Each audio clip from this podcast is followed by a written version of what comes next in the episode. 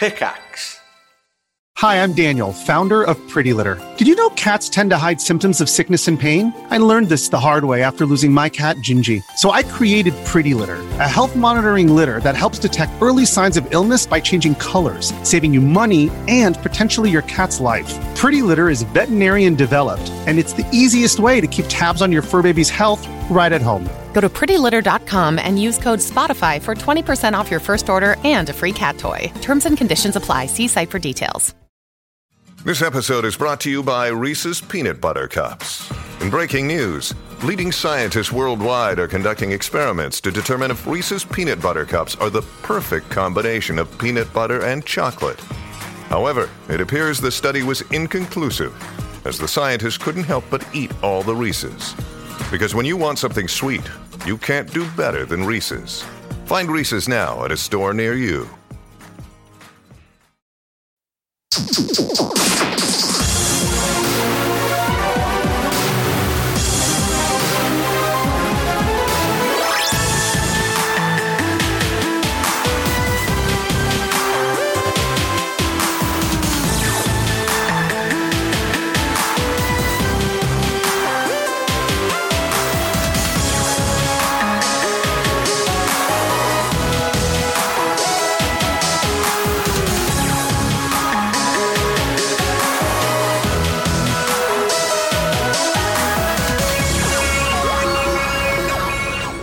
Good afternoon, and welcome to One Life Left live from GDC. We're in the Moscone again, and it's the second day of our broadcast from the show floor. I'm Steve Curran, I'm Simon Byron. And I'm Anne Scantlebury. and we have got an amazing guest lineup. But that guest lineup begins with one very special guest. It's Kris Graft from Gamasutra. I'm the special guest. Yeah, that's you're all we've got today. Okay, that makes sense. How you doing, Kris? Um, I'm doing fine. Uh, What's, what's been happening? uh, well, hmm. I can tell you what's going to happen. Can you? That's Yeah. quite a skill. yeah, You could make some money out of that. I know. It's the magic of calendars. Okay. Um, uh, I need to leave uh, not too long from now because I am going to go to a very special game developers conference um, post mortem. Who died? And why are you doing it? I mean, I, I know they have different practices in America, but we have people that do that back in the UK. No, um, it's actually um, Yu Suzuki.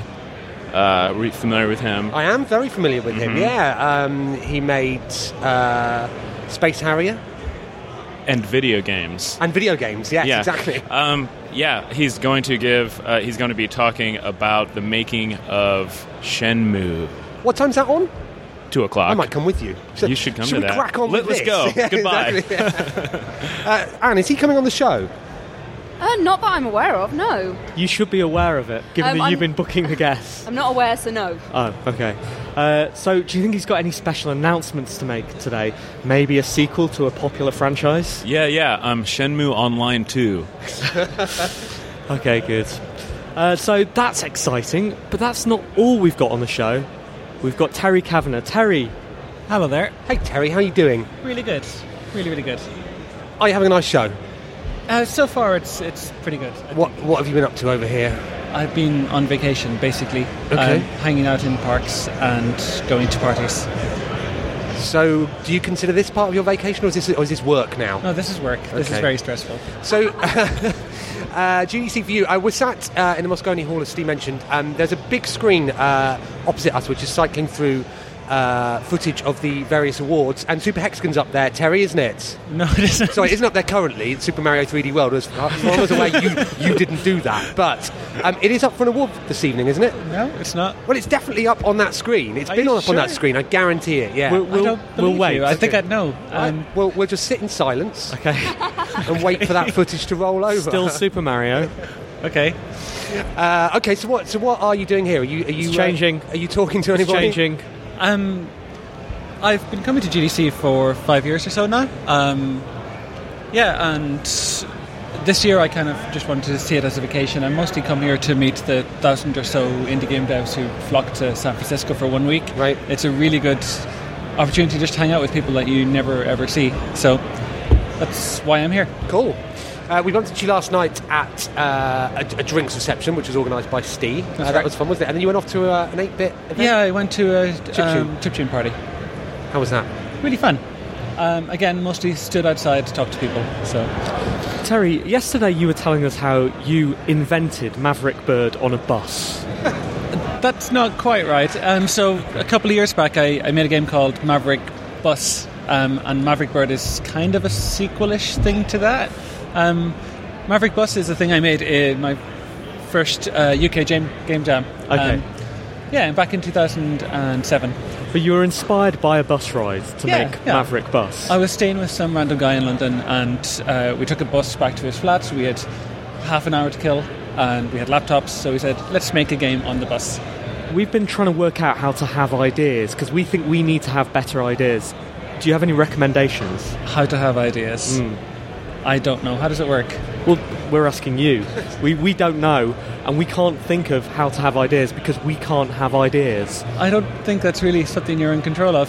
Oh, so we're just bad at ideas. I guess so. You wouldn't have guess- guessed it by the radio show. Every, everybody gets ideas in the shower, right? That's exa- yeah, that's been the Yeah. column. th- The, So you should the have a theme. game jam in the shower.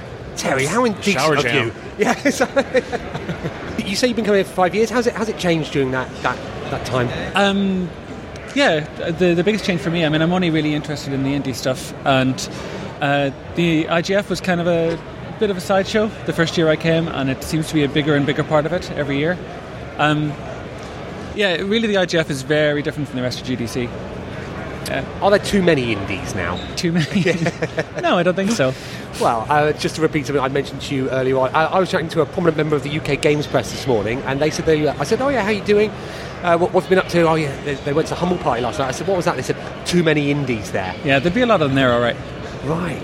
Are you suggesting an indie cull? Well, Simon? no, I'm not. I'm just passing on what a prominent member of the UK Games Press said to me this morning. How would you do that? How would you how would you get rid of the indies? You'd have to lead them into a room, wouldn't you? tempt them, tempt them there maybe with a humble bundle.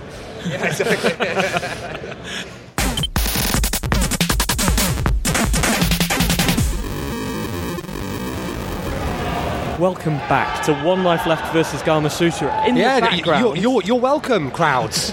They're pleased to see us back on. Did you hear that enthusiasm? exactly. what game is it in the classic arcade that's attracting so much attention? Uh, It's a game called Killer Queen, it looks like. it, yeah, that's. I've never heard of that. Hello, Manveer. Hello, Steve. How are you doing? I'm doing very well, and yourself? Uh, great. It's so good to have you on the show. You're a returning guest from yes, last year. yes, it's very exciting. That's, it's unusual for us to have someone back. Usually they'll never see us again. Uh, yes, but that's in fairness because I blackmailed you. So, um, can you introduce yourself to our listeners, just in case they didn't hear your first appearance on the show? Uh, sure, my name is uh, Manveer Heir. I'm a gameplay designer at BioWare Montreal on the Mass Effect franchise. That's exciting. Yes, definitely. I'm excited. Anne, are you excited? Super excited. What are you here for, though? Oh, I'm here to give a talk uh, on the advocacy track at GDC on uh, misogyny, racism, and homophobia in video games. That's uh, that's only in a little bit's time, isn't it? Are you nervous? Uh, I'm a slightly nervous, but you know, I get to talk with you guys and just not think about it, so that's much, much better. Wait, now you're going to be against those things that you said, right? Uh, well, you know, you, you have to show up to the talk and maybe find out if I am pro misogyny, racism, and homophobia or against them. We don't, we don't want to spoil it yet. Can you outline your talk? Uh, absolutely. Um, basically, I wanted to take a look at the video games themselves and the contents within them and see how do we treat those sorts of subjects of different types of social injustice. Um, so, what sort of stereotypes do we put in our game? Do they run across racial and gender lines, things like that? Um, can people identify with, with what they are seeing in the game? Are there ways to improve? Uh, and how do we even build our game mechanics and our dynamics of the game um, that could tell the players more, uh, give them more understanding about how like maybe systemic racism like, occurs and exists and why. That seems to be too smart a topic for One Life Left to deal with. Do you know any jokes? I do, but unfortunately, they're all racist, misogynistic, and homophobic. So how did you uh, how did you get involved in that talk then? Is it something that you proposed or? Yeah, so uh, I proposed it. You know, this is a talk I've wanted to give for about three years, I'd say, and I've been thinking about it. I've been talking about this. You know, I'm uh, Indian American, so um, I, I identify as an American, but I'm brown, and so I've always noticed I don't quite fit in the video game industry, and I have even the rest of the world, I always notice that maybe I'm not, I'm like the one brown guy in a room so often, right? So, and I started hearing these very common themes amongst uh, LGBTQ people having similar conversations and uh, uh, women gamers having conversations and all these other things. And I was like, someone should be talking about that at our biggest conference, Yeah. and nobody is. So I proposed that, you know, when the advocacy track got brought in last year, uh, it was something I was really interested in doing because now there was a area for that talk to go. Because before, it's, like, it's not a design talk, it's not a programming talk, it's a, it's like, who are we as an industry talk? Things do seem to be improving. I appreciate that they've still got a long way to go, but I, it, I mean, it's great that we're having these discussions and conversations about it. I think, yeah, we it seems that we're making moves in the right direction, but Sure, I, I think we definitely are making steps in the right direction, but I think they're still small steps. You know, they're improving in the way that 6% is better than 5%, not in the way that 25% is better than 5%. And I think we can go faster. I think we can do better. Um, and I want to kind of, you know, inspire and challenge people to think about these things and at least actively know um, why they're falling back on some of the depictions and the representations that they put in the game instead of it just being the default. Um, like a good example is I, I have an indie friend who made a game and had a family in it, and he just went to an artist that he outsourced and was like, "I want a family," you know. And when he got that back, it was white, and in his head they were white, and like in the artist's head they were white, and well, why was that the automatic thing that everyone draws upon? Well, there's cultural reasons for that, and that's sort of the thing that I explore. right. It does seem to be, um, or it did seem to be a big theme of last year's GDC, uh, and I wonder whether you've noticed any themes for GDC 2014 already. Um, I just think the advocacy track in general is much expanded this year. It's much larger. So I think the social issues across the board. There's um, talks about you know uh, putting queerness into your games in my talk, um, and a lot. The one reason to be panel, which is about being a woman in games and you know uh, things that have happened in that. Um, and so I think that's a huge theme this year. And I I looked at the schedule of all the talks I want to go to, and they're usually very full of design talks. And this year, there's a lot more social stuff that I'm really interested in because that's the stuff I end up talking to people at, uh, about after you know after hours at the bar or the, or the parties or whatever, all that sort of thing. We were talking to Jamie Wu and Leigh Alexander on the first show we did about perhaps One Life Left making a move into video game development and somehow producing a game based on, I'm not saying it's a clone of, but based on Tinder. Um, I wonder if you have any design input. Uh, into Tinder, uh, a Tinder-based game. Mm. I mean, wouldn't that just be hot or not? I don't even know. Isn't that game already made? I mean, Tinder is a little bit like a game anyway, but we were wondering whether maybe we could add achievements. I, I've still not played with Tinder. I believe Anne's supposed to teach me Tinder. Oh, yeah, I've, uh, I've got plans to teach man video. Your, your reputation precedes you, doesn't it? Thanks, Manveer.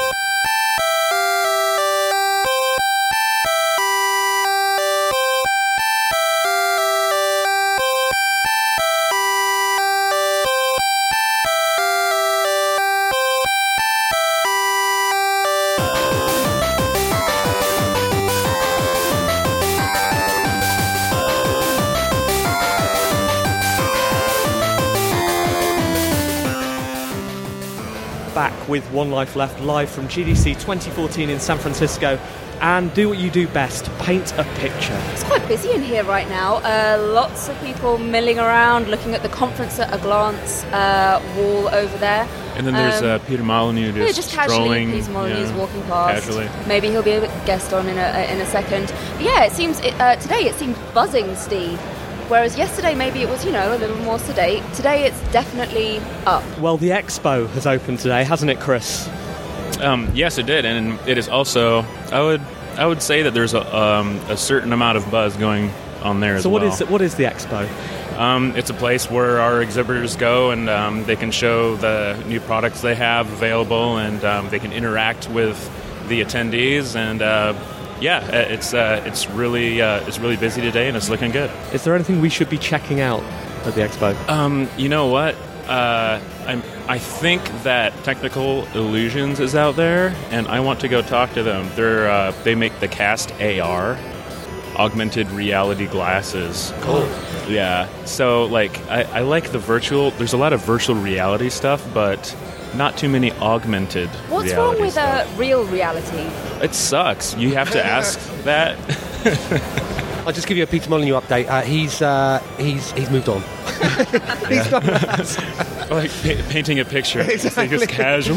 Current Peter Molyneux count is zero Yeah. uh, in our field of view. But however, we have been joined by a new guest. Hello, sir. Who are you? Uh, my name's Alex Fleetwood. Hello, Alex. How's it going? It's, it's really good, thank you. Great. What are you doing here?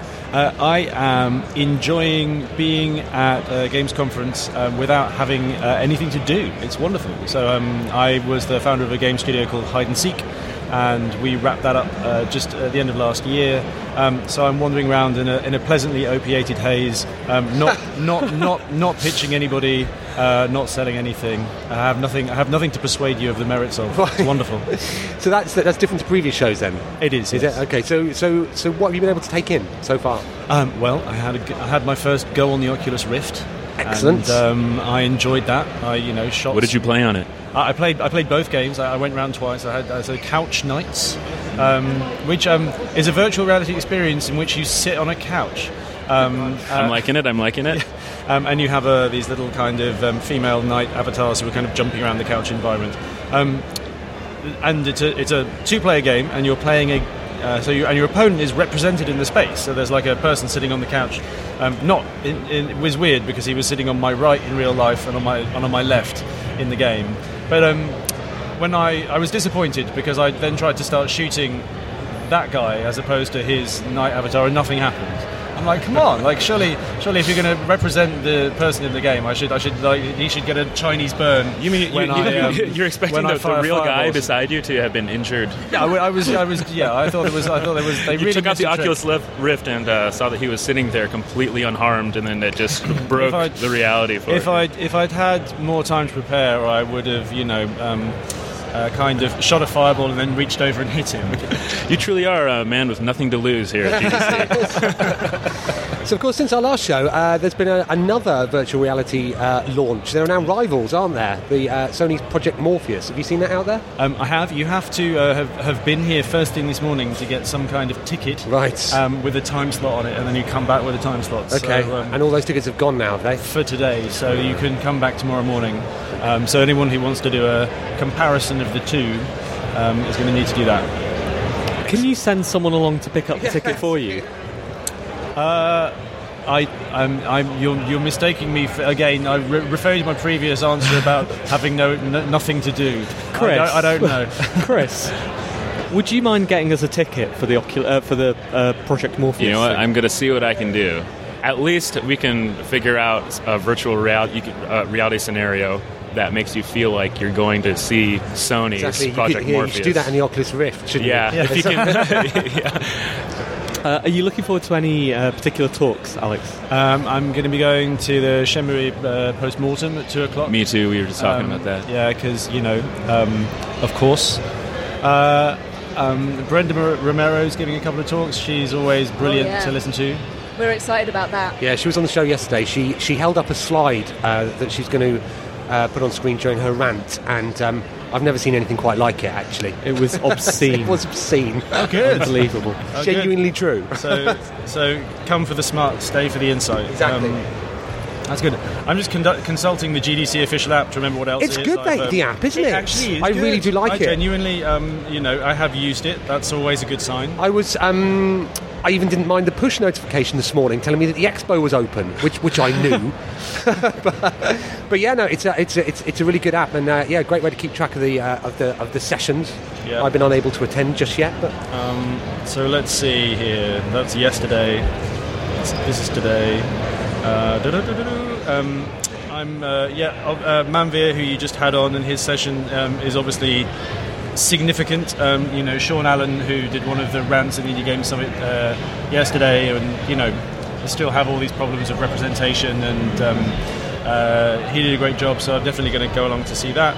Um, Kellee Santiago talking about her year at Ouya. yep, she was on the show yesterday as well. Yeah, okay, I'm just. They've, they've all been on the show, I am, Exactly, yeah. I am also curious. that There's a session called U.S. National Investment in the Future of Games.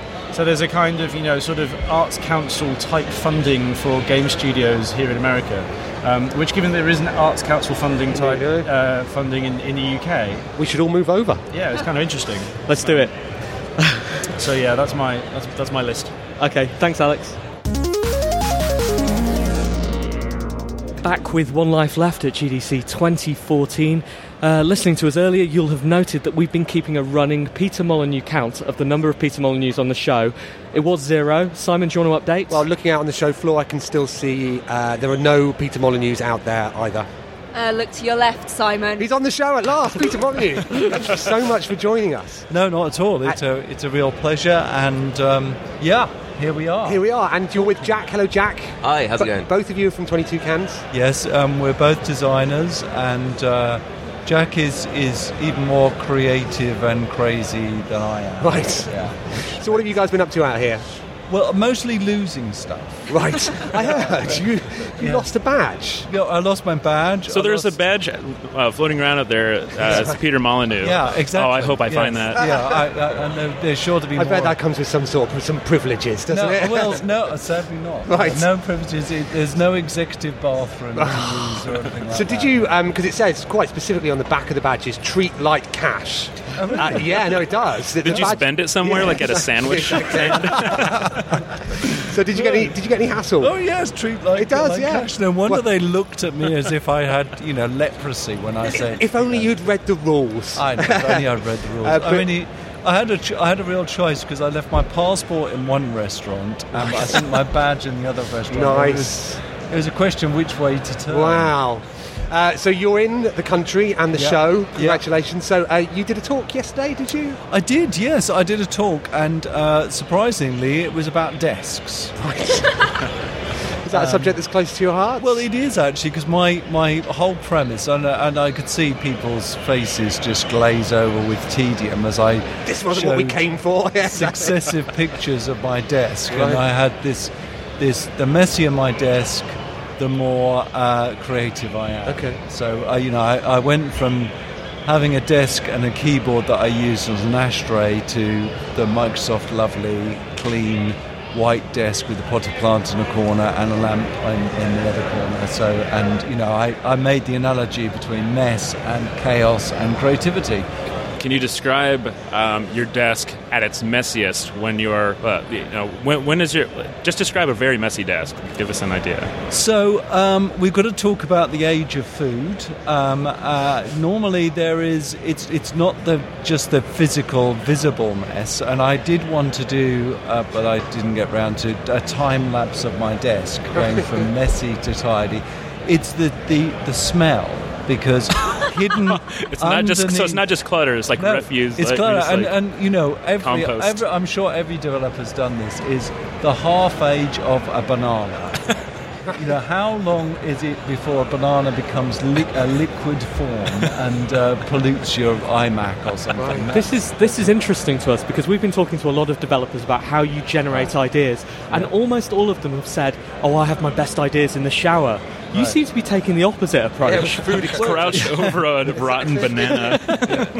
Well, I mean, the shower is for one thing only. I mean, you're naked and you've got soap, so I mean, I, you know, there's only one idea going through my mind. you know, I'm naked and bar of That was a trend. hand. That was a trend. Um, hygiene. We're back. yeah, we are. Yeah. back. I was going to say, um, up until uh, just then, Anne was responsible for painting pictures, but uh, thank you for that, Pete. No, that- that's- I've got plenty more where that comes from, I can assure you. So uh, the talk's done, pressure off. How do you spend the rest of your GDC? Well, uh, uh, uh, I am locked away in a room, and uh, this is my big outing. Okay. Uh, I'm locked away in the room talking to press like some demented fool. Yeah. And um, so I, you know, I have half-hour interviews. I- I, talk, and as the as it goes on, as it always, I I get progressively more and more emotional. So my last interview is me normally sobbing in tears, in, and, and this journalist edging towards the door Right. as, I'm, as I'm sort of pressing them up and gushing them with passion Right. and, and uh, emotion. Excellent. We should have caught you later then. So how, how are things at 22 Cans? No, it's it's an it's an amazing, incredible place. I mean, we're we're just we've been on this two-year journey to create this game called Godus. We've done Kickstarter, we've done experiments with Curiosity, we've done early access. Our game's been called interesting, boring, fascinating, delightful. And in three weeks' time, we launch it on mobile. So it, it couldn't be more Right. um, incredible. I guess, and it's been quite a change for you then, I, I guess, with this, the uh, the stuff that you've done before. Uh, you know, actually going sort of almost back to your roots, I guess. Yeah, it, it, it's back to the roots, and it, and it and it really is, you know, this great stupid thing of leaving this wonderful place, Microsoft, and this comfortable, you know, padded cell, uh, you could call it, but this comfortable, secure place, and leaving that for. You know, a little life raft with a big hole in it, and you have to bail out every every two minutes, and just being, you know, just coming and creating a team and you know, just focusing on one single idea is is it's just been incredible. So now it's just you and your bananas. Yeah. yeah, yeah. I've, I've got banana, and fascinatingly, Jack sitting next to me has his desk is twice as messy as mine. He's, oh, the- he's the ideas Yeah. man. See, I don't agree about this. It's kind of like when Peter wants something clean on his desk, suddenly the it's the excuse is it's my desk creeping onto Well, his. hang on a second. That is empirically true. It- our desks are one. The We're, is- we're like the hive mind of If you take your your eye off your, your MacBook for a moment, you'll look back and see lots of electronic cigarettes sticking in the USB ports. That's true. That's true. Just about every outlet has got an electronic cigarette. I've actually, I could say, we should explain about electronic cigarettes. Is I've got my electronic cigarette, which I I, I suckle on constantly. But I also have my electronic cigar. So when Right, I'm, nice. you know, I'm not only a designer, I'm a CEO. So when I'm the CEO, I've got my cigar on, and that normally involves some sort of redundancy process. That's right, so you know you're in trouble. Excellent. Well, thank you so much both for coming on. Uh, we could talk to you for all show, but I feel that would be unfair on the rest of our guests. But you must come on One Life Left uh, when we're all back in the UK because it Yes, sounds absolutely fascinating glimpse Yeah. into how you're working Okay. these days. So Yeah. yeah, okay, Okay. excellent. Thanks, Thank guys. you. Enjoy the rest of the show. much. Thank you.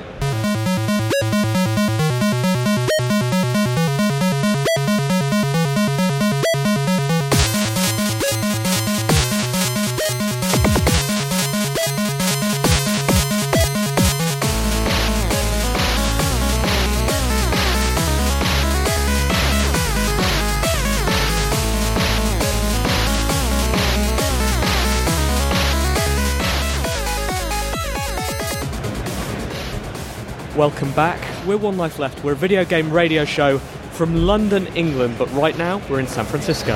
Uh, we are versus Gamasutra. Uh, Gamasutra just left though. We won. we won. We defeated them.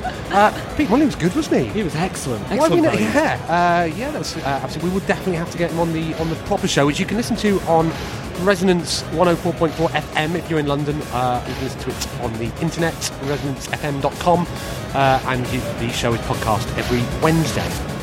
So we've got a new guest, haven't we? We do have a new guest. Hello, guest. Hello. Hey, do you want to introduce yourself? Hi, I'm Erin Catto. I work at Blizzard. Um, I do a lot of physics programming. Um, you might know me for Box2D, which was used uh, to create Angry Birds. Wow. That's quite something. Yeah, isn't what? What? Tell us a bit more about that. So, at the GDC in 2006, I was giving a, I was part of a physics tutorial, and for that tutorial, I created a little demo physics engine to try to teach people how to program this sort of thing. And to my surprise, people just started making games from that demo code. Right.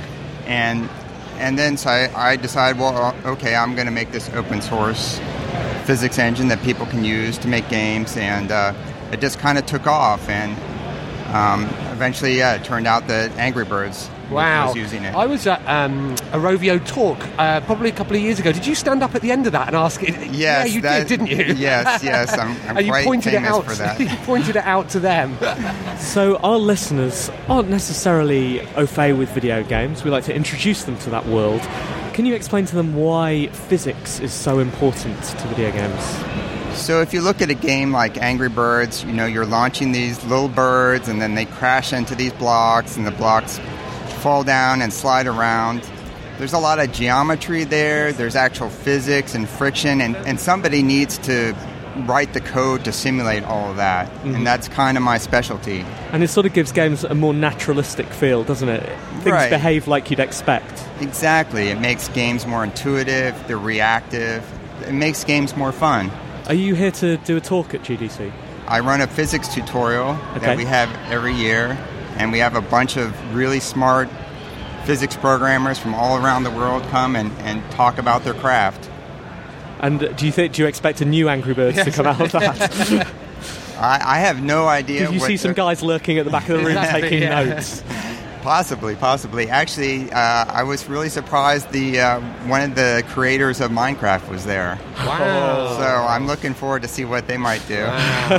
Um, it, it is it is interesting physics because it, it, it can be subjective in games, can't it? There was a I, I read a discussion about the physics of Angry Birds versus Flappy Birds because they're quite different in game. Flappy Birds appears to fall faster. Um, and, yet- and yet Angry Birds feels more real, realistic, but I believe that the Flappy Bird, the way it accelerates is, is slightly different, and yeah. Right. So people analyzed the, the, the physics of uh, Flappy Bird and compared that to Angry Birds, and they found that Flappy Bird is actually using a very realistic gravity. So the Flappy Bird falls very quickly. But it doesn't whereas- feel like it because of Angry Birds. Right, right. So that that's very interesting in games is that uh, if you get to used to a certain kind of feel and for how it feels, that becomes what your idea of realistic physics is. Right. So how long have you been at Blizzard? I've been at Blizzard since 2006. Okay, and so uh, uh, were they cool with uh, th- this sort of open source stuff, or like? Yeah, so I had actually uh, put out Box2D before I joined Okay. Blizzard, and I told them, "Hey, I got this thing. Is that okay?" And they said, "Sure, come work with us." Right.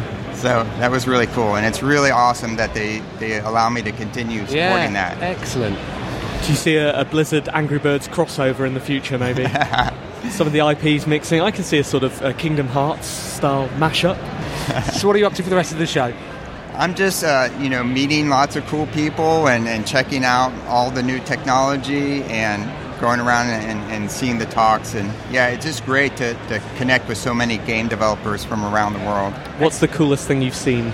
I, I saw some announcements today, and I'm, I'm kind of interested in, in what's going on with. So there's there's Unreal 4 is coming out, and it's going to be you're going to get full access to the, the source code. That's really cool. And it's cheap, isn't it, as well? Yeah, so they're not selling it as a one-off license; it's a monthly subscription, like Creative, uh, Creative Yeah. Cloud.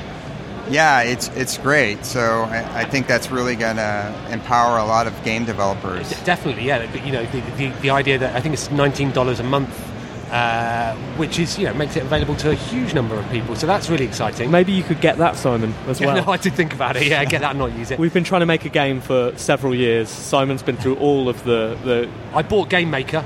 Oh, okay. I mean, that, that is literally a start, isn't it? uh, and actually, talking to which, Game Maker have announced PlayStation support, haven't they, this morning as well? Uh, so yeah, I mean, it looks like uh, the, the the tools are there basically to empower anybody, um, except for us, to make to make to make video games. because we have no ideas. That's true. um, and so the results of your physics workshop yesterday. Well, can people see that? I- Is that available online anywhere? Any code that we can mess with? Or So we'll be putting all the presentations up on my website, which is box2d.org, and you'll be able to watch all the tutorials on the GDC Vault. great, amazing. Thanks very much. thank you. Thank you.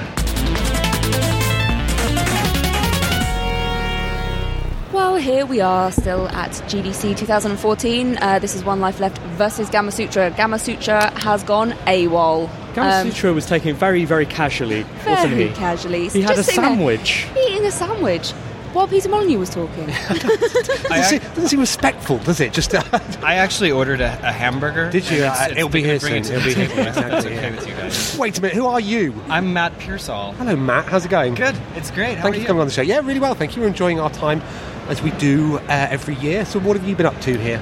Um, so last night I stayed up until five in the morning. Uh, I was at my brother's house. We did push-ups. Um, we played some games called this one game about kicking each other. I think that's literally the goal. Right. Is you jump up and you kick someone. Jump, uh, jump kick. It's called. Jump kick. Yeah. Yeah. it's a pretty fun game. Yeah. we got into it. We stayed till five in the morning. So Cool. yeah. Um, I've been yeah just uh, catching up with old friends and uh, you know going out going around and showing people uh, the project that we've been working on and yeah that kind of thing. what is the project that you've been working on? Well, Anne, I'm glad you asked. Aren't you? Yeah, it's a it's a it's a music creation game called Cosmic DJ, and uh, you know this thing is it's it's it's big. I mean, literally, we could be swimming in tens of dollars in like. Whoa! So I don't want to oversell it or anything. Let's ride this train. Yeah, It's a bit like a you know if you ever had a life changing experience, it's kind of sort of what we're going. Okay. for. I never have. Right, exactly. but I'm looking forward to it. Now, maybe I will with yours. I've heard of Cosmic DJ, haven't I? Uh, perhaps. Yeah. Yes, I have. Where, where have I heard of it? Uh, so How have I heard of it? uh, we did a we're working with a company called Devolver Digital. Yes, that's right. Right, and those guys work with the uh, the Vlambeer guys. They're good guys, aren't they? the Devolver. Fantastic, Yeah. fun people to hang out with, Yeah. and, and good good guys all the way around. Um, so yeah, we're working with them, and uh, we're kind of just now finished with it. We're finally getting it out, and we released in a Devolver Digital Humble Bundle very recently as kind of a t- test run. to Okay. see how it how it went. How did that go then? It's it's gone pretty well. I think we're it's not like a huge huge seller so far, but it's more considered a soft launch. I think we have uh, we've got the the app's in about 18,000, 20,000 people's hands right now. Okay. So it's a fair good, you know, test test pool. So can you describe what you do in Cosmic DJ? Yes. Okay. So in Cosmic DJ, there's these little stories that that uh, basically there's this really bad DJ. His name's Steve Four, and then there's a good DJ, and his name's Steve Three, and he's the sort of like he's a ball of light because you know we did a lot of uh, we did a lot of. Uh, focus testing and people really just related to balls of lights and rabbits for some reason more than anything. So both like, universal themes. Who doesn't like a ball of light? Everyone loves a ball of light. So I think what we did, what we do need to do after a bit of testing is I think we need to add googly eyes to it. So Right. give it a bit more personality. Um, so you follow around this, follow around this ball of light through uh, these these series of things called jam tennas, and then you make sweet jams and repair the jam tenna. Okay. And it's not really like, it's not really a game game. It's more of a game toy. Right. It's a it's a kind of a thing that you play, and it's a gamified way to create music. It's it's got a heavy sequencer element, hasn't it? It's yeah, it's basically if you break it down, it's like a combination between an MPC and a uh, an old Roland 808 style sequencer. So it's that, but like that's your game mechanic. is So I believe I believe you're going to uh, illustrate this, weren't you, through the medium of sound? I am. So I want you guys to imagine, um, if you will, the listeners at home, imagine a huge rainbow appearing right now. Um, I'll describe on screen. Okay, so there's the ball of light. You guys see Steve Floor? Got a ball of light. Yeah, love it. So I'm going to do a quick play level. The quick play just like lets you qu- create a quick jam and then uh, submit that to SoundCloud.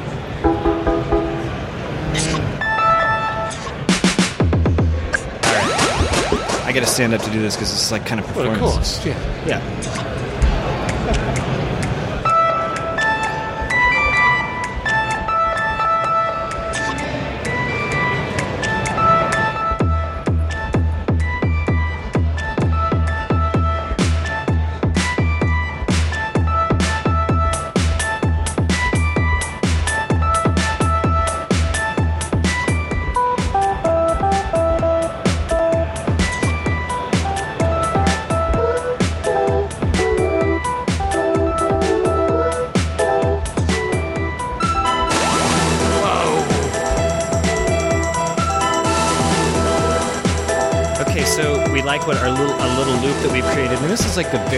Basic level here.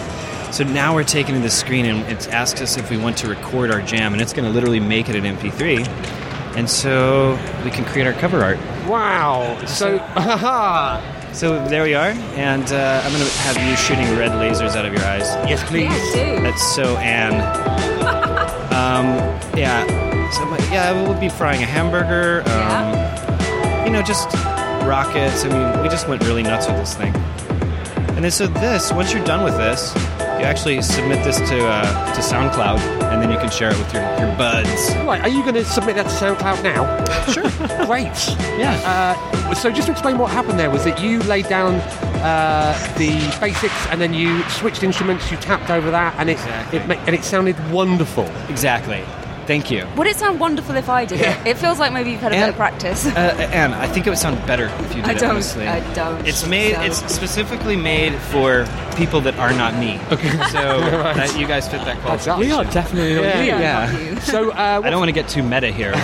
what formats uh, is it available on? Uh, this is iOS. Is it coming to Android? Uh, PC and Mac.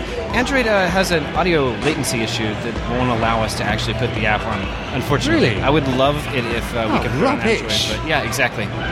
So Well, yeah, that's me and Steve out then. our song is now Thanks, uploaded. Google. Our song is public, so do we have a? Um, I can give you a link to this. Yeah, Yeah. get a link to that. Thank Okay, you. well, we'll put it in the podcast description. Yeah, beautiful. Excellent. Well, thank you ever so much for coming on. That's, you. that's brilliant. Absolutely. Uh, Wonderful. yeah, uh, have, have a good show. Catch All up with you you all too. Thanks so much for having me on.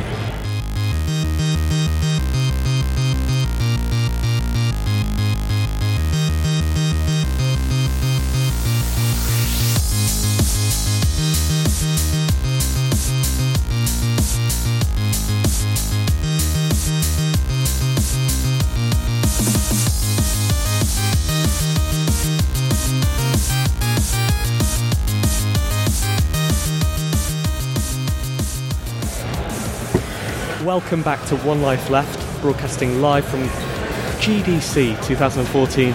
This is One Life Left versus Gamasutra. Oh, I see Gamasutra in front of us. Really? Strolling along, going Swerving into another left. room. Has he eaten his sandwich yet? Yeah, it's done. It's Finished. So what is he? So he is actually off now to go and do what he said he was going to do. So why did he leave so early? I don't know, it might have been something What's he he been said.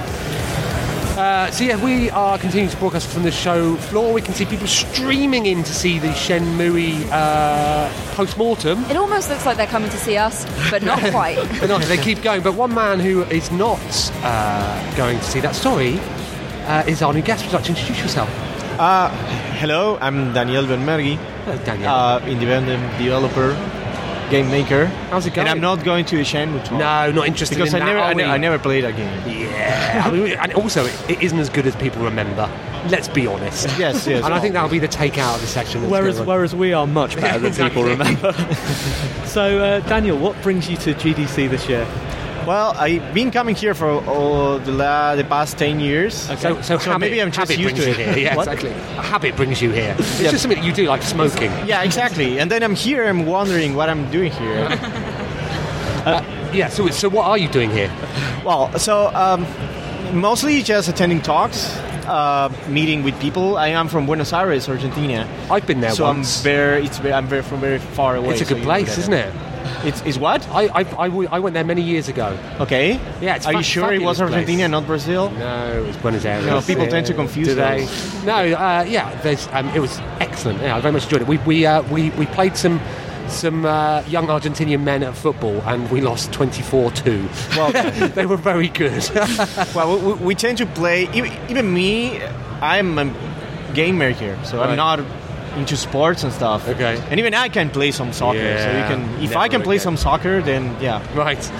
So, how's the game uh, development scene in Buenos Aires? Well, small. Okay. And fragmented. Something that happened in, in South America in general was that uh, when it was the uh, social game craze, Right. You know, the, the. Brazil- yeah, yeah, South America is yeah, it was leading that, wasn't it? Yeah, well, the, a, a lot of big studios decided to move to South America uh, to reduce costs.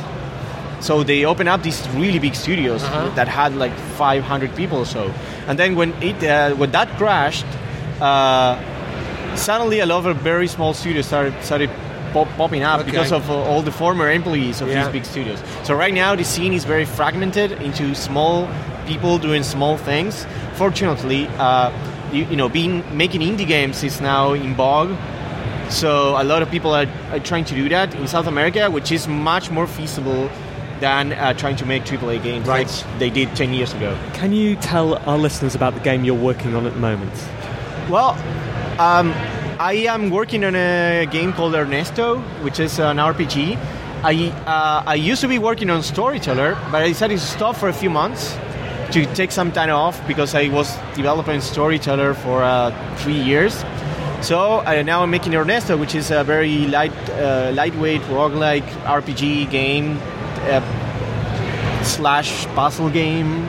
That is weird. Is different, Right. Yeah. Roguelikes are very fashionable at the moment, aren't they? Yes, exactly. That's totally in vogue as well. So, uh, So I guess my mind was filled with that, and I decided to. Why do you think uh, roguelikes have suddenly blossomed at the moment? Why do you think everyone's fond Well, of I, I think we are in a sort of renaissance of hard games. Mm-hmm.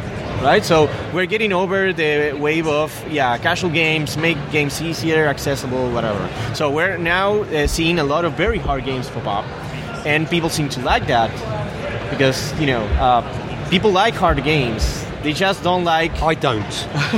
I really don't. well, I'm pretty sure that if I dig, I will find some game that is hard to play that you enjoy. I think that's true because Anne, weren't you addicted to Maverick Bird for a while? And that's Oh yeah. very, very oh, hard. it was super hard, but I had to stop because I uh, it was becoming very demoralising. Mhm. Um, I just wasn't getting very far at all. So I yeah, I guess maybe I enjoy them, but only so far. Actually, hard is a, a, a weird word in video games because as long as a game is known to be hard, then you don't feel bad by failing at it all the time. So a game like Super Meat Boy, where the whole point is death and death and death and death and then success, or Dark Souls again, you don't feel terrible. I guess it's more about a game being unfair. Uh, that's what people don't like, and I think that's what you don't like as well, Simon. Yeah, I, I, I- I'm also not very good at hard games. That's it. And yeah, I know when you start approaching my age, what you need is affirmation in your skills at, at, at every stage. And scoring three on Flappy Bird is, is just not for me. I, I see. Well, I, I think I think as you get older, you also uh, um, value your time differently. it- it- it's exactly so that, yeah. hard Yeah. usually means you will have to spend a exactly, long yeah, time yeah, on this, and maybe you don't want to do that. That's why I, I, I think games like Super Hexagon uh, were successful because it's hard. But it's but quick. it doesn't. Yeah, Yeah, but it's a- a- quick. so you yeah. don't No, waste. you don't waste. agree. You don't feel like you're wasting your time trying to master something. Super Hexagon made Simon very unhappy. No, but I do like Super Hexagon as well. Yeah, I, it's uh, yeah, it is, it is excellent. But Dark Souls, I've I, I've tried many times to get into, and yeah, I just feel like it, it starts off at a level that's so far ahead of where I will ever be. But yeah, I, I, I'm, just, No, no, no, I'm, going to leave yeah. that for, Yeah. for everyone else. Yeah, so I, I, the same thing happened to me. I, I, I can't play Dark Souls. Right. It's just I'm not. I, I, I see it and I don't. I'm not going to spend my time trying to do this. Like I like, couldn't fuck get off you. the Yeah, tutorial. that- Yeah, I, I just yeah I don't want to play this. That's Uh, what I felt. So, can you tell us a little bit about what Ernesto is going to bring to the roguelike genre? Well, it's quick. Uh, yeah, I'm designing the game to. Uh, it, it doesn't do any repetitive things. You have to play several times to good, get good at it, but it's mostly mental. It's not about Twitch or anything like that. Uh, it's mostly mental, and I'm designing games so after you've seen the most interesting things that the game has to show you, it ends. Amazing. Thank you so much for coming on the Yes, radio good, show. good, good luck with it. We look forward to seeing it. And uh, yeah, thanks for coming on the show. Thank you.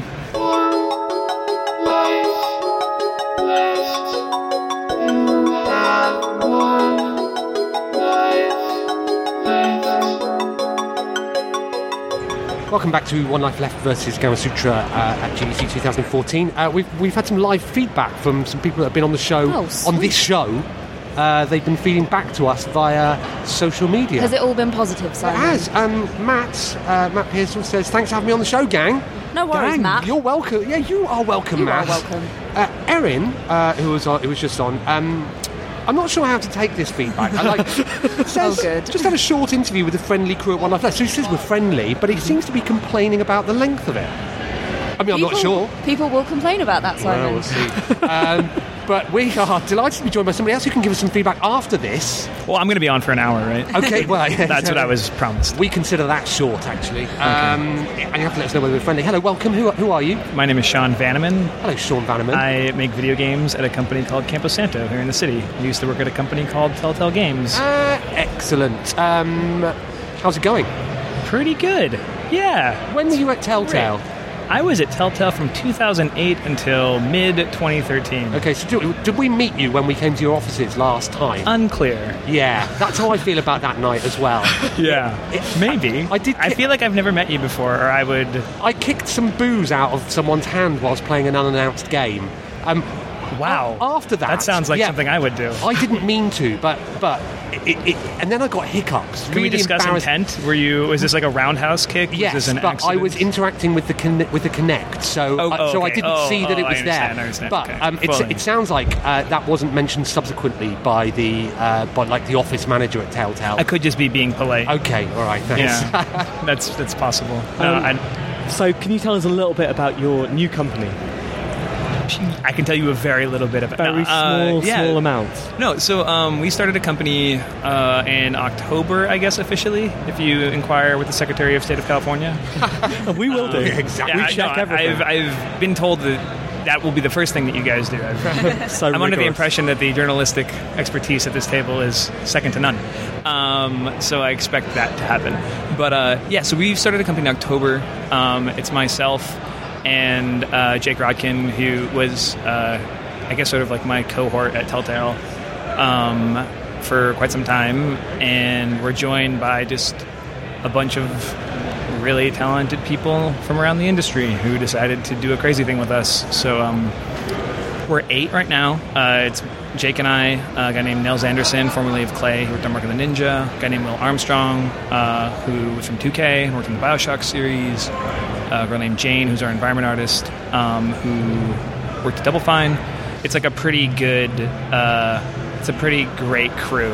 And our like creative director is a guy named, or I guess our art director is a, a British guy, a British fellow named Olly Moss, um, who has a 2D background, but is sort of setting the style for the game that we're working on. Right. So how does something like that come about then? You, so you're at Telltale and you're working away on whatever it may be. Do you suddenly, does one person go, hey, should we go and do our own thing? Um, hold on, I also left out Chris Remo, who is a very talented programmer, audio guy.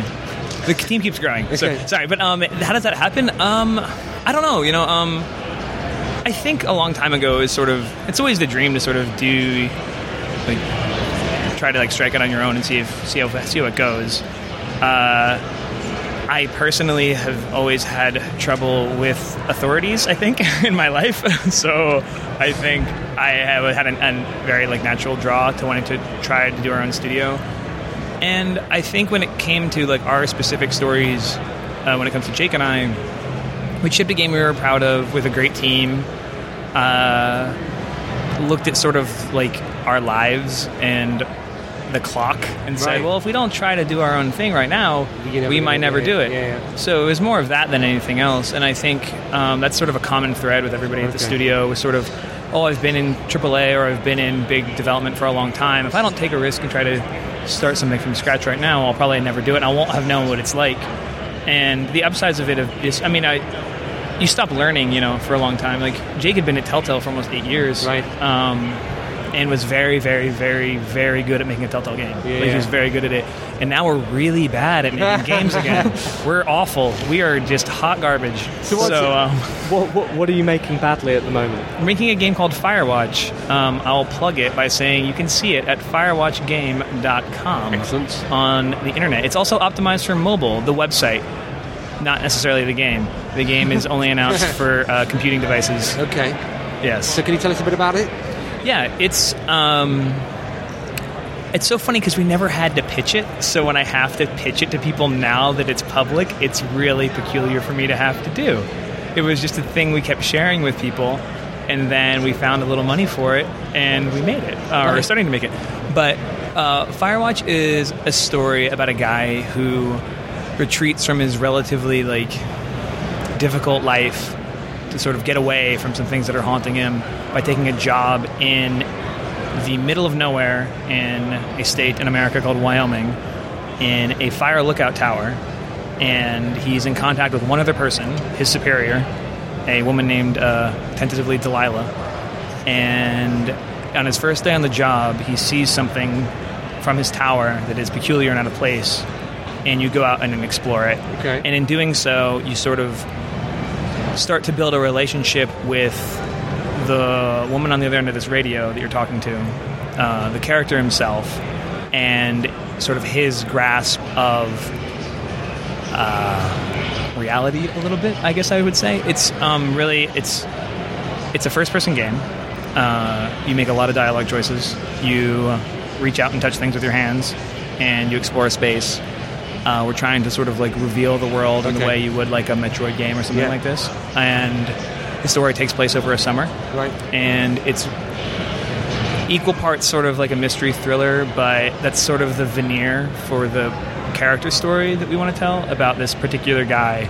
Uh, a goal of this game, like the games we worked on at Telltale, is really to get people to carry the specific baggage of a, of a character, to really sort of connect with a specific human being's like emotional state and see how people react. So you're making choices and moving through a story of uh, that's hopefully relatively um, taut. Right. Yeah. Sounds excellent. When's it, so when's it when's it uh, going to be released? Um, I don't know. um, we were literally like the point of announcing it super early was just so we could talk about it and create a relatively lively discussion on our blog. Uh, we've always sort of been jealous of our friends with small companies who've been able to do that. Uh-huh. Um, so we're looking for sometime next year. You know, Okay. sometime, sometime probably not early next year, but in the heart of 2015, hopefully Cool. our game will appear. So we'll be able to get a, an update at GDC 2015. But we'll be Absolutely, here again. yeah. You'll be here again. And My gosh, at GDC 2015, who knows what you'll be able to see? It could be, it could be really incredible. It could also, I might have like this part of my hair has been grayed by the game industry, and I might just be full, full silver um, by then. So we look we'll forward see. to finding out. Thanks so I don't. much. Thanks, sir. Thank you.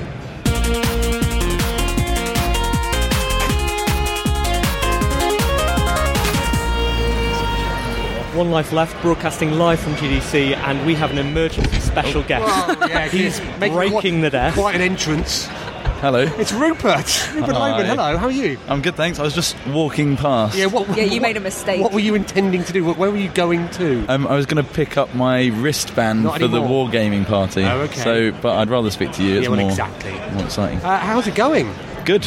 And what's so special about the wargaming party? What's going to happen there? Uh, probably hookers. Right. Uh, uh, vodka. Okay. That's not a generalisation. That a was a fact. Regular Um, night at uh, Eurogamer, though, isn't it? No, is it well in the day at Eurogamer? yeah. So, uh, when you come to GDC, do you look at it with a sort of critical eye, given that you now run your own events, very successful? Uh, you do EGX and Rezzed, two different events, different purposes. One's the sort of indie game one in Birmingham, which is happening quite soon, Yeah, ne- next week, uh, Is it next 28th week? to 30th Right, of March. yeah. Wow. So, do you look around here looking for inspiration? Do you look around with envy, or do you look around just with disdain, going, this is pathetic? Uh, a healthy mix of those three. Yeah. Um, well, I've been talking to uh, some developers about talking at our events, Okay. so, so that kind of thing does go on. And uh, yeah, kind of having a look around, seeing. I haven't had a chance, but I want to go to see the IGF and see Yeah. Kind of what games are there and whether they'll be at our shows as well, and speak to some people about that. Um, yeah, and kind of just soak it all up. Yeah, because uh, um, EGX, you have a it's, a- it's a consumer event in London uh, in uh, end of September, is it or Uh, October? yes, end of September. Yeah. Um, t- uh, tickets sold out. Uh, no, they go on sale on the first of April. Okay, So, this is uh, tickets, you know yeah. this is good open PR. Your, open your browsers now and sit there till April the first. Have you Yeah. been talking to any radio shows about presenting live from About EGX? fi- yeah, official.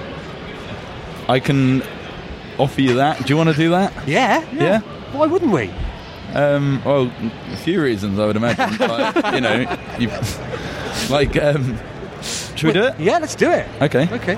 Okay. That's agreed. Um, right, but uh, so yeah, the, uh, the so it's a consumer exhibition where people can play games that uh, haven't come out yet. But also uh, above that, above the show floor, you have a series of industry talks, and they're usually pretty pretty heavyweight, aren't they? Lots of uh, yeah, yeah. stuff there. Uh, we had Hideo Kojima last Yeah. year, which was cool. We've had uh, the Bioware doctors there, and you know, kind of various announcements and things.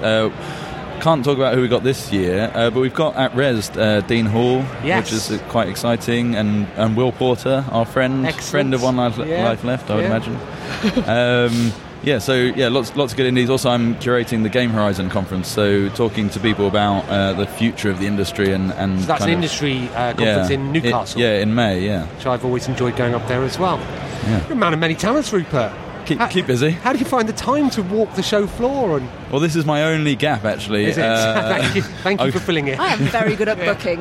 Yeah, yeah, um, yeah. I got, I got about forty or fifty meetings, uh, so I had an hour free just now because something got rearranged. So I was going to go have a look around, but um, now I'm sitting here at the bottom of an escalator, being quizzed. Excellent. Well, it's always a pleasure to have you on. Good luck with the events and stuff. Keep us posted, and uh, yeah, we'll, we'll see you live from the uh, Eurogamer Expo. Thanks very much. Welcome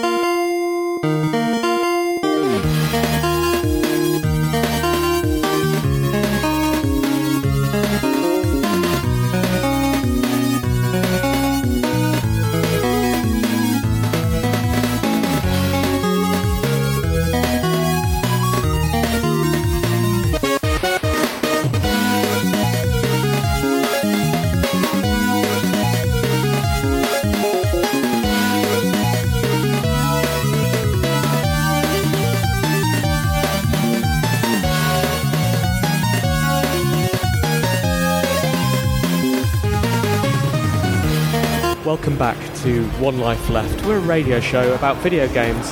Very lucky to be broadcasting from GDC. How do you think it's going, Anne? I think it's going incredibly well. We've had some spectacular guests on so far. Do you think it's going better or worse than it did last year? Well, it's hard to say really because we're with Simon this year. Team reunited. Exactly. if only if only we could compare our radio show with some guests that we have had on last year. That would be handy, wouldn't it? Objective comparison. Hello, do you want to introduce yourselves? Uh, okay, hi, I'm Reagan. I'm Mare. Uh, we're Metanet Software. How's it going? Great. What's, Pretty good. What's happened since Steve and Anne saw you last? Uh, 365 days have passed. Approximately. In a blur, mostly. So I, I know what's happened. Your game is very much announced now. It's been all over the PlayStation blog. That's Uh, right. Can you tell our listeners a little bit about it? Okay, well, it's N++. Uh, it's it's for PS4, and it's a kind of a minimalist um, action platformer starring a ninja. Um, Simon. Oh, Simon, Simon's off.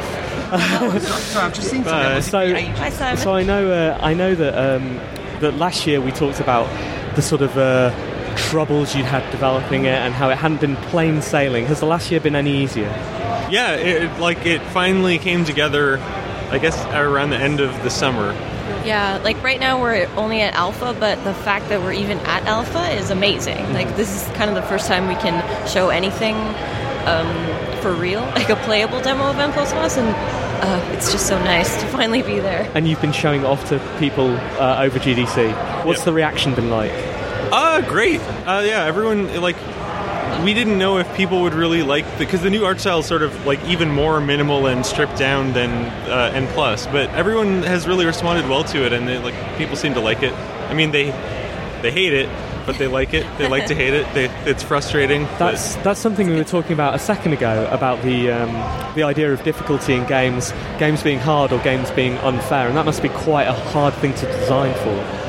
Yeah, definitely. It's all about that balance between, you know, you there's a challenge and you want to keep playing the level until you get it, but you know, it, it's it's not so frustrating that you then throw down the controller and scream out of the room. Right, because if death is expected in a video game, then death is no longer a punishment. It's just something you have to go through to get to. Well, it almost becomes sort of a rhythm. Like if you get used to, oh, okay, well, I died at that bit, that's fine. And you sort of get into a rhythm of restarting and, and going through it again. So it doesn't make it quite as uh, soul destroying. for want of a better word. And who wants to make a soul destroying game apart from perhaps the makers of Dark Souls, Demon Souls, and that sort of thing? Um, what have you seen at the conference apart from your own game? Uh, honestly, not much. We, we, we've just been cooped up in a hotel room, uh, meeting with press the whole time. Yeah, it's really strange because I know there's so much going on. Like, I mean, we had IGS passes, but we didn't get to see anything in the IGS, which was really disappointing because I heard it was really great. But yeah, We uh, N plus plus is at the Sony booth, but we haven't even seen that yet. No. But we're hoping to because we really want to try Sports Friends, and that's in the Sony booth as well. So hopefully, maybe tomorrow we'll have like an hour free. Um, you guys are from Toronto, which has a really, really strong game development scene, doesn't it? How do you, how do these little bubbles of game development arise? Uh, I mean, uh, it's quite a, a broad socio-economic question. Perhaps you're not qualified to answer it, but it was it was in it was in my head, so I asked it. It, it definitely comes up a lot, and no one has a great answer. I mean, there's a theory that there's something in the water in yeah. Toronto, but have you been putting something in the water? yeah. I mean, it's even weirder than just Toronto, the, because John Mak and Shawn McGrath, like the everyday shooter and sound shapes person and the dyad person, both went to the same high school, even. And they like it. So there's all, and I think two of the people at Capy went to the same. Like it's it's pretty. So it might not be something in the water; it might be something in the cafeteria. Yeah. Something like that. But I, I think it's just like there were no no studios, no big studios, no jobs, so everyone sort of had to create their own jobs, kind of thing, and do their own thing. And also, uh, there's a really cool uh, thing called the o- OMDC, Ontario Media Development Corporation, which is like a government-funded agency that gives grants to like to try to stimulate small business, which I think that's a real big reason why it's so effective. Like for instance, uh, they pay for half of your expenses when you attend trade shows outside of Canada. And we, like the first year we went to GDC, we wouldn't have been able to afford it if we hadn't gotten that grant. Does so it that was really important. effectively all your drinks are half price? Uh, it only covers uh, flight and hotel. Oh, okay. So we're close. To, almost. When can we expect uh, N++? Um, well, we're not really sure because we're still. I mean, it has to feel right, and there are still we're still working on some of the competitive multiplayer modes, so we don't know um, how long it's going to take to balance that properly. But this year, or else I think it might kill us. So Yeah, for be sure before the end of the year, but hopefully not right at the end of the year. Yeah. Okay, we're super excited and we look forward to having this conversation at GDC 2015. Thanks. yeah. with a different tone again. Thanks so much. Thank you.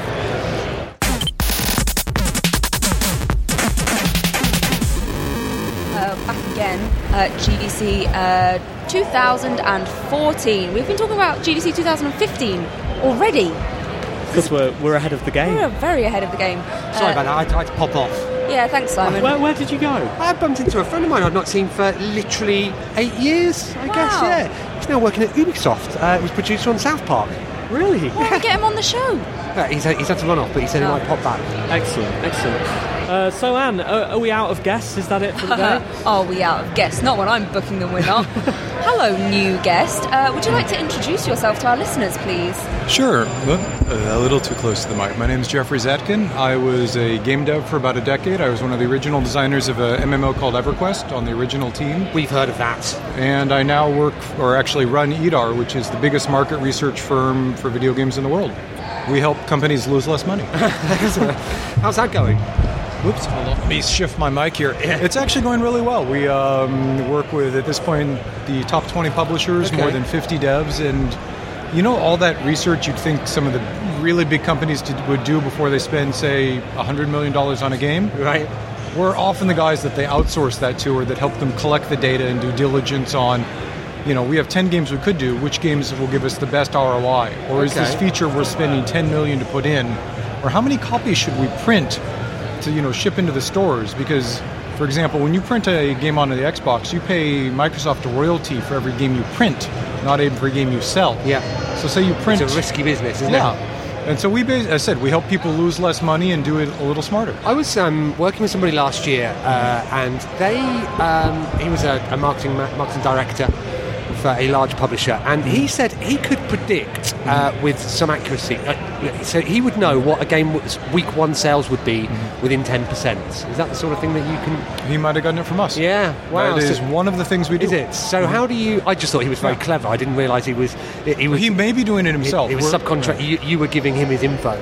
So how do you do that? So, do you know Pandora, the Music Genome Project? Yes. The radio station? Yeah. And you know how they work. You know, they go out and they collect data, attribution data on every music song that they put in. Say, okay, you know, female vocalist, this kind of beat, this kind of rhythm, this kind of this. We have a staff that on site looks at every commercial game that comes out. And we have about 15,000 objectively quantifiable data points that we research. And by that, that means there's a single right or wrong answer. So we don't say we like it, we say this kind of camera angle, this kind of multiplayer, this kind of literary genre, you know, these kinds of playable characters.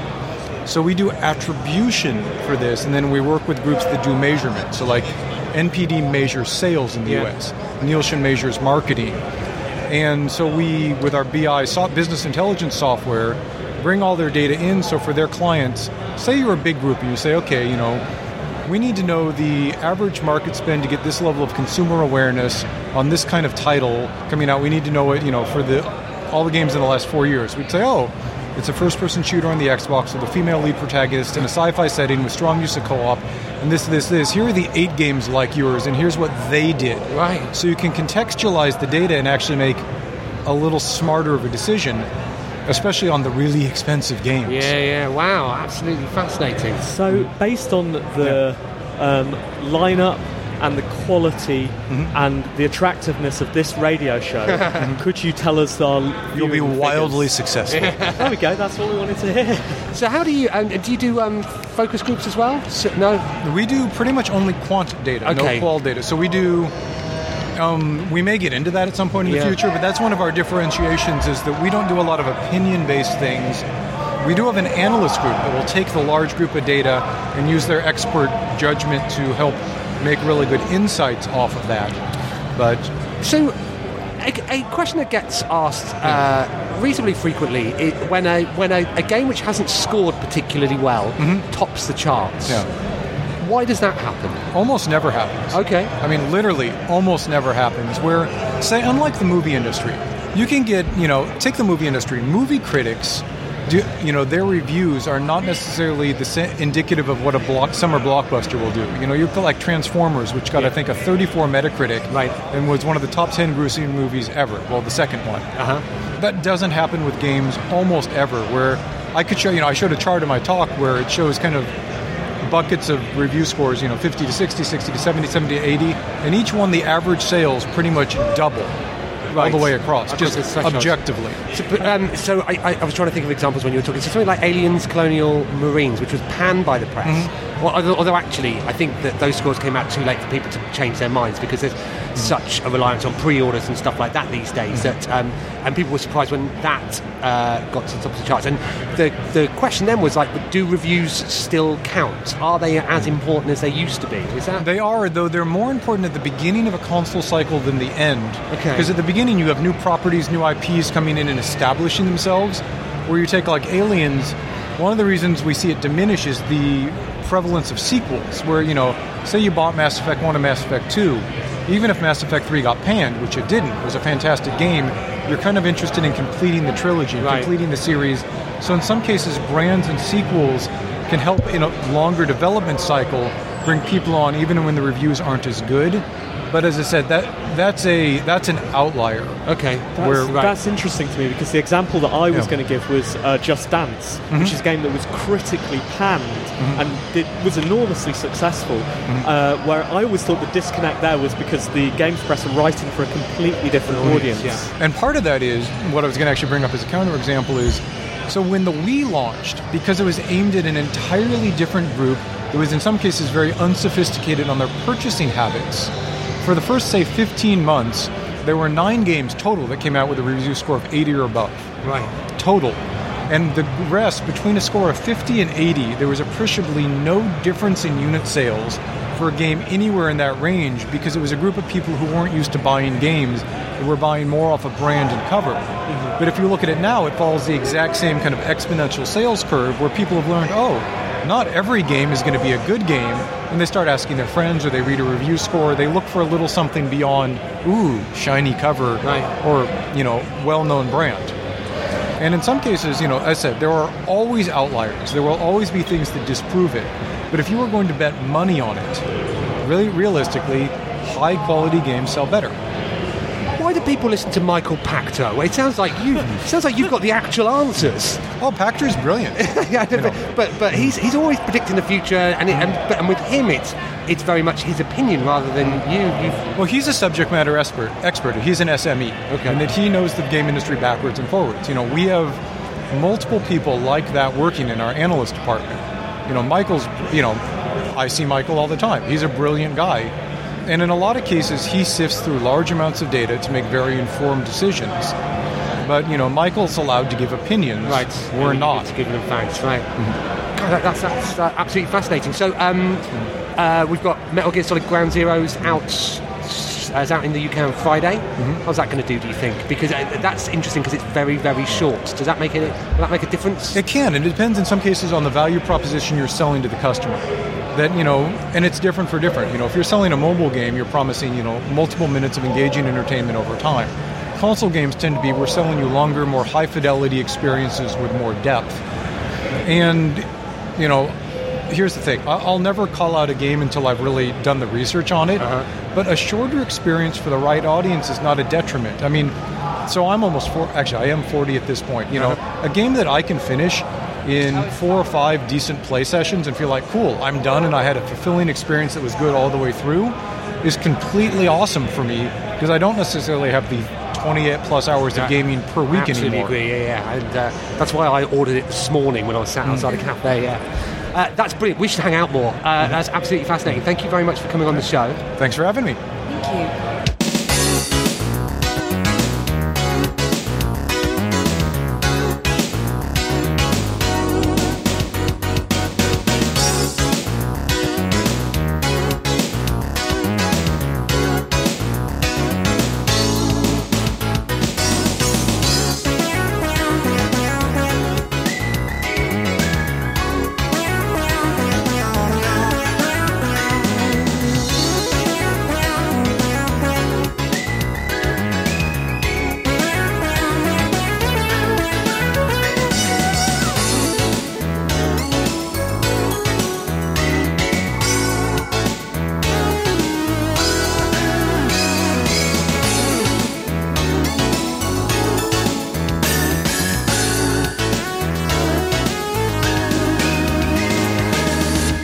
Had some absolutely fascinating guests It's been today. exhausting. Yeah, really good. I feel so much smarter than I did about an hour ago. But luckily, we're about to go out on a high.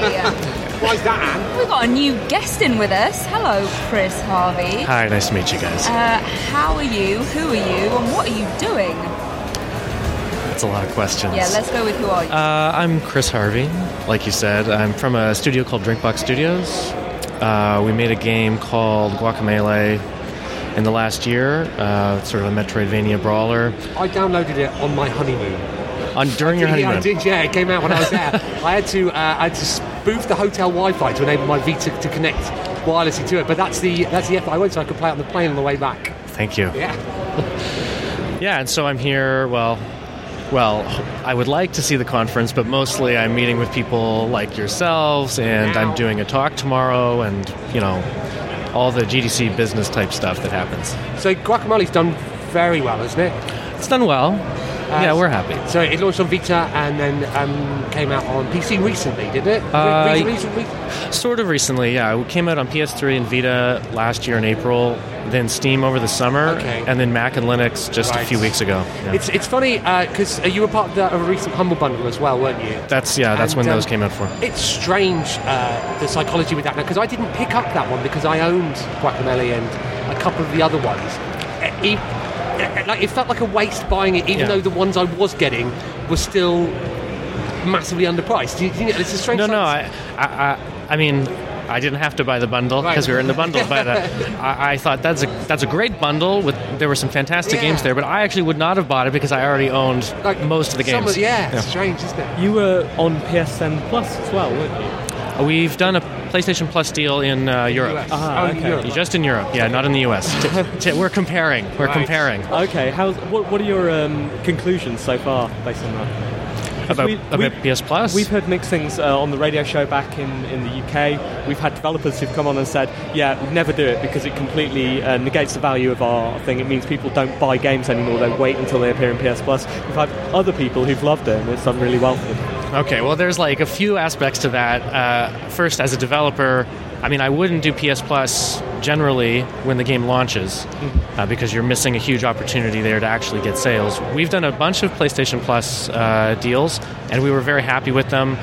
Did them sort of later, uh, later in the first year after the game was released, and um, you know, there's sort of a good financial arrangement there with Sony that makes sense for us. Uh, you know, you're sort of doing it after the after the game has petered off a little bit.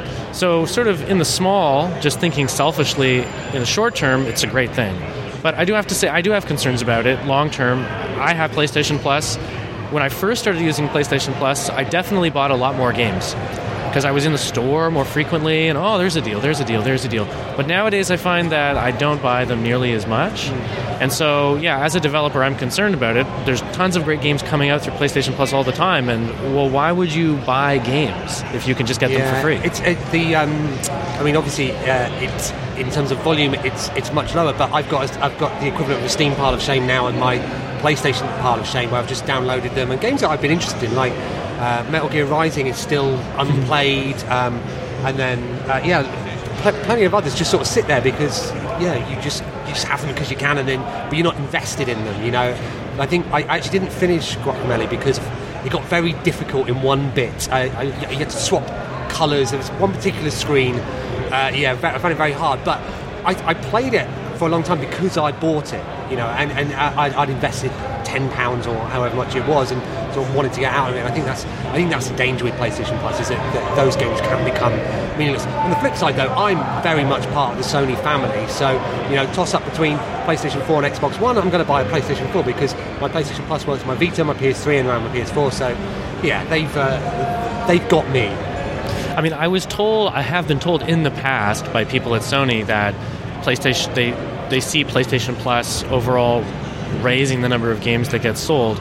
Sometimes these things can be very counterintuitive. I feel like I don't have enough data to be really sure what the net effect is over the long term. You should have met our previous guest. He had all the data, didn't he? so, um, so uh, what's next for you guys? Uh, well, uh, there's a new version of Guacamelee coming out soonish. Okay. That'll come out on PlayStation 4 and Xbox One and Wii U and Xbox 360. Um, and then after that, well, we have a new project that we'll probably be announcing in a few weeks. Can you announce it now? I cannot announce it now. You could, but I, I can. couldn't you? I can pre-announce it. What colour is it? it is uh, red and purple. Excellent. Thank you so much. Also, oh, before we go, what are you talking at the conference about? Uh, I'm going to be talking about so Guacamelee is sort of our third game.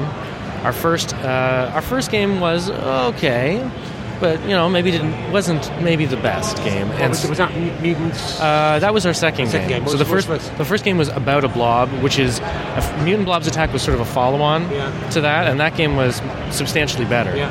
Anyway, so the talk is basically about and it's sort of a reflection on what we feel like we really screwed up with our first title and the changes that we made to our development process in order to be more successful with Guacamelee. Excellent. Brilliant. Well, good luck with that. I hope talk goes well. Uh, thanks ever so much for coming on the show. Thank you. Enjoyed having you on. Uh, yeah, we'll uh, we'll uh, chat to you uh, shortly.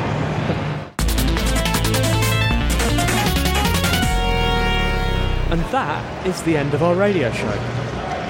We should just finish it now. Just to play the theme. Um, it's been a great show, isn't it? I've really enjoyed that. Really, really good. Good guest Well done, booking, Anne. Anne. Thank you.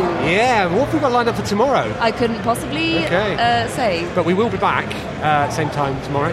Uh, before we go, we should just name check uh, a very nice man who came to and introduced himself. What, what was he up to? Uh, so he works for Get Well Gamers uh, at getwellgamers.org, uh, which is a children's charity where people uh, send in their old games so Go- kids can play them. Go check it out. Yeah. Uh, thank you so much for listening, Steve. Uh, have you enjoyed that? I did enjoy that. And I'm going to continue enjoying it. We'll be back tomorrow. We will be back tomorrow uh, doing the show from the show floor again, and then another show on Friday. And that will conclude One Life Left at GDC 2014. Let's not think about that at the moment. No, don't think about the end. Thanks very much for listening. Thank you. Bye bye.